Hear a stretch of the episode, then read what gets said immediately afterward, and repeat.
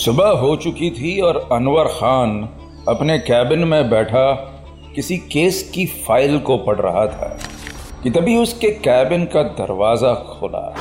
उसने देखा कि सामने रुजुता खड़ी थी। उसे वहाँ देखकर इंस्पेक्टर अनवर खान ने एक हैरानी के साथ कहा, अरे आप, मुझे तो लगा था कि आपने शालिनी का केस छोड़ दिया है। यह सुनकर रुजुता ने एक उलझन के साथ अनवर के सामने बैठते हुए कहा, मुझे नहीं पता मैं क्या कर रही हूँ, मगर एक चीज़ है जो मुझे थोड़ी डाउटफुल लग रही है। ये कहते हुए रुजुता ने अपने फ़ोन से उस सीसीटीवी फुटेज में देखी कार का फ़ोटो अनवर को दिखाते हुए कहा, ये कार जो अश्मित के अपार्टमेंट के सामने खड़ी है, आई थिंक इसका केस के साथ कुछ इन्वॉल्वमेंट हो सकता है। अनवर ने उसे अपना फ़ोन वापस करते हुए कहा, हाँ, ये कार इन्वेस्टिगेशन के दौरान मैंने भी देखी थी, मगर कार के अंदर और बाहर कोई भी मूवमेंट नहीं हो रही थी, इसलिए कार शक के दायरे में भी नहीं आई। ये सुनकर रुजुता ने थोड़ा सोचते हुए कहा, हाँ, मगर मुझे लग रहा है कि इस कार का कुछ तो लेना देना है इस मामले से, क्योंकि ये बिल्कुल उसी टाइम पर वहाँ थी जब अश्मित का मर्डर हुआ। अनवर ने एक बार फिर उस कार को ध्यान से देखा और तभी उसे कुछ याद आया। उसने कहा, मुझे पक्का तो नहीं पता, पर ये कार शायद मैंने अश्मित के ऑफिस के पार्किंग में देखी है। ये सुनकर रुजुता ने हैरानी भरी आवाज़ में कहा, आपको कैसे पता कि आपने यही कार देखी थी? अनवर ने उस कार के फोटो को रुजुता को दिखाते हुए कहा, देखिए इस कार के पीछे जो स्टिकर लगा हुआ है, मुझे अच्छे से याद है इसी स्टिकर वाली कार अश्मित के ऑफिस में थी। ये सुनकर रुजुता एक गहरी सोच में पड़ गई। इसी बीच अनवर खान ने तुरंत अपना फ़ोन निकाला और किसी को फ़ोन लगाकर कहा, हाँ, मैं इंस्पेक्टर अनवर खान बोल रहा हूँ, एक कार के ओनर के बारे में जानना था। नंबर है DE45861590। इतना कहकर अनवर डिटेल्स आने का इंतज़ार कर रहा था। इस बीच रुजुता लगातार उसे देख रही थी कि तभी उसने देखा कि अनवर के चेहरे पर एक मुस्कान आ चुकी थी। रुजुता ने एक उत्सुकता के साथ कहा, क्या हुआ, कुछ पता चला? अनवर ने उसी मुस्कान के साथ कहा, वो कार रूबी फर्नांडिस की है, अश्मित सूर्यवंशी की सेक्रेटरी। रुजुता ने नासमझी में सर हिलाते हुए कहा, इसका मतलब अश्मित के मर्डर में रूबी शामिल है?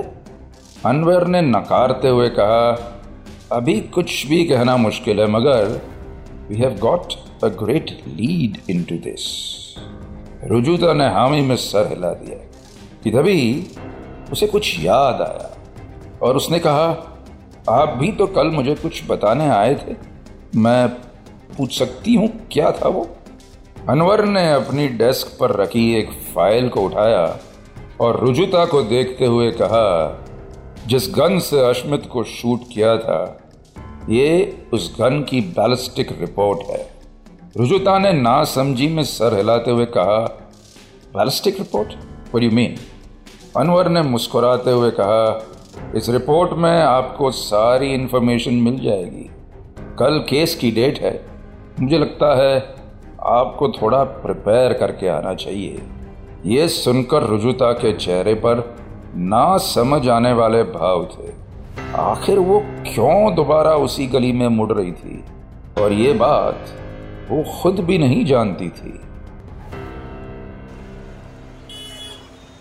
ये दिन भी एक झटके में ही गुजर गया और अब अगला दिन एक नया पड़ाव लेकर शालिनी की जिंदगी में आया था। कोर्ट का माहौल बन चुका था। विकास थापर और अजय इस वक्त सामने बैठे हुए थे। वहीं भीड़ में इस वक्त सारा भी यहाँ मौजूद थी। किसी भी वक्त सुनवाई शुरू होने वाली थी। शालिनी इस वक्त रुजुता के साथ बैठी थी। कभी उसकी नज़र अजय के गुस्से से तमतमाए चेहरे पर जाती तो कभी हद से भी ज़्यादा कॉन्फिडेंट विकास थापर की कुटिल मुस्कान पर। इसी बीच उसने एक नज़र रुजुता को देखा जो उसकी तरफ ज़्यादा ध्यान नहीं दे रही थी। एक हल्की झिझक के साथ शालिनी ने रुजुता से कहा, थैंक यू मुझ पर विश्वास करने के लिए। मुझे लगा था कि आज की ईयरिंग में आप नहीं आएंगे। यह सुनकर रुजुता ने बिना किसी भाव के साथ कहा, मुझे भी नहीं पता है कि मैं यहाँ क्यों आई। I want to believe you really, पर इतनी सारी चीज़ें हैं जो मुझे तुम पर भरोसा ही नहीं करने दे रही। इस पर शालिनी कुछ कह पाती उसके पहले ही जज ने गला ठीक करते हुए कहा, let the court proceedings begin.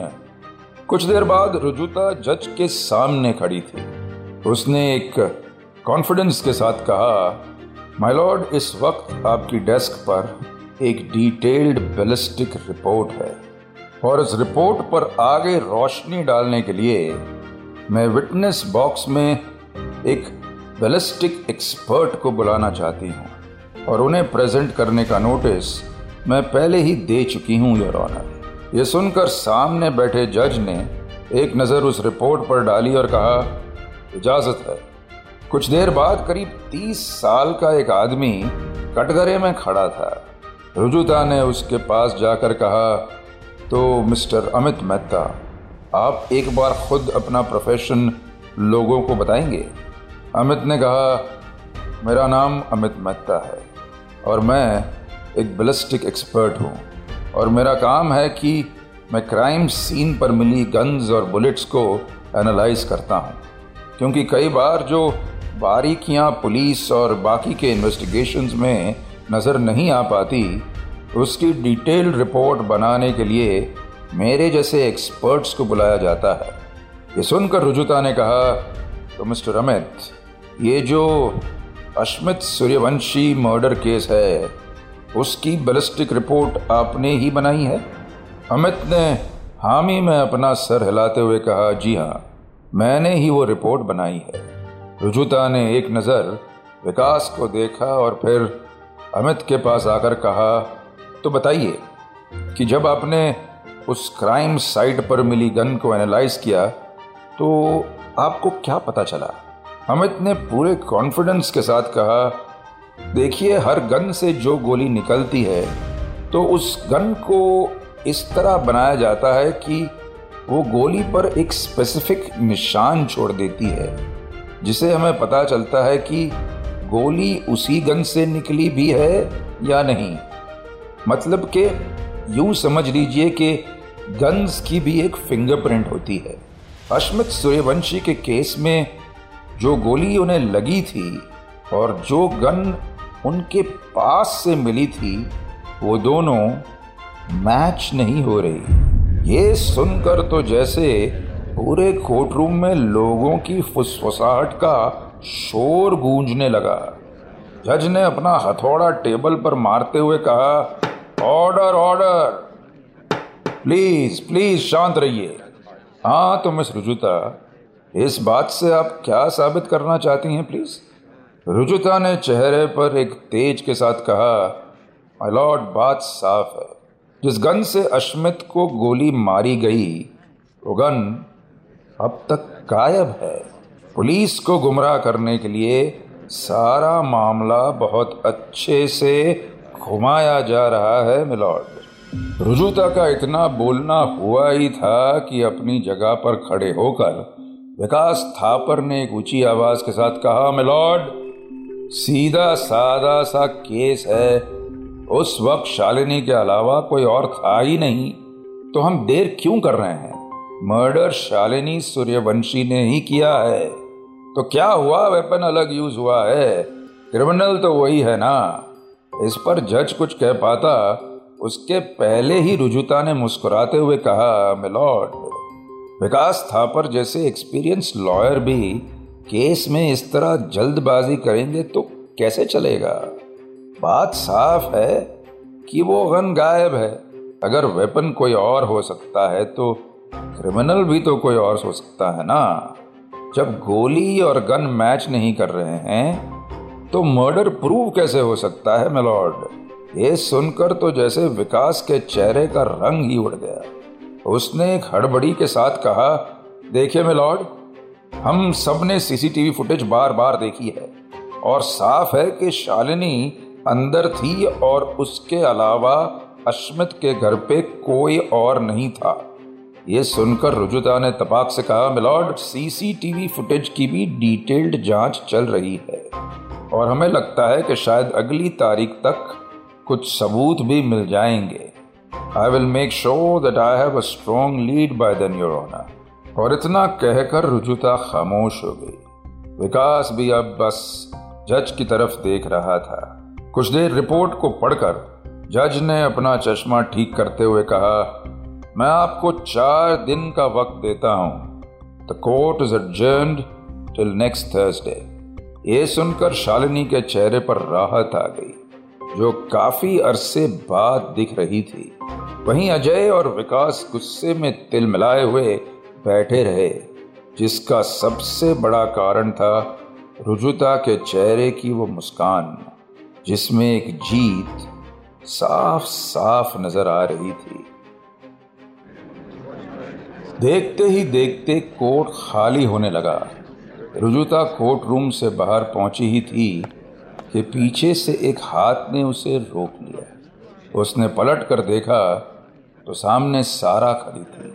Rujuta कुछ कह पाती उसके पहले ही सारा ने एक उतावलेपन के साथ पूछा, वो सीसीटीवी फुटेज क्या मिला है आपको वहाँ?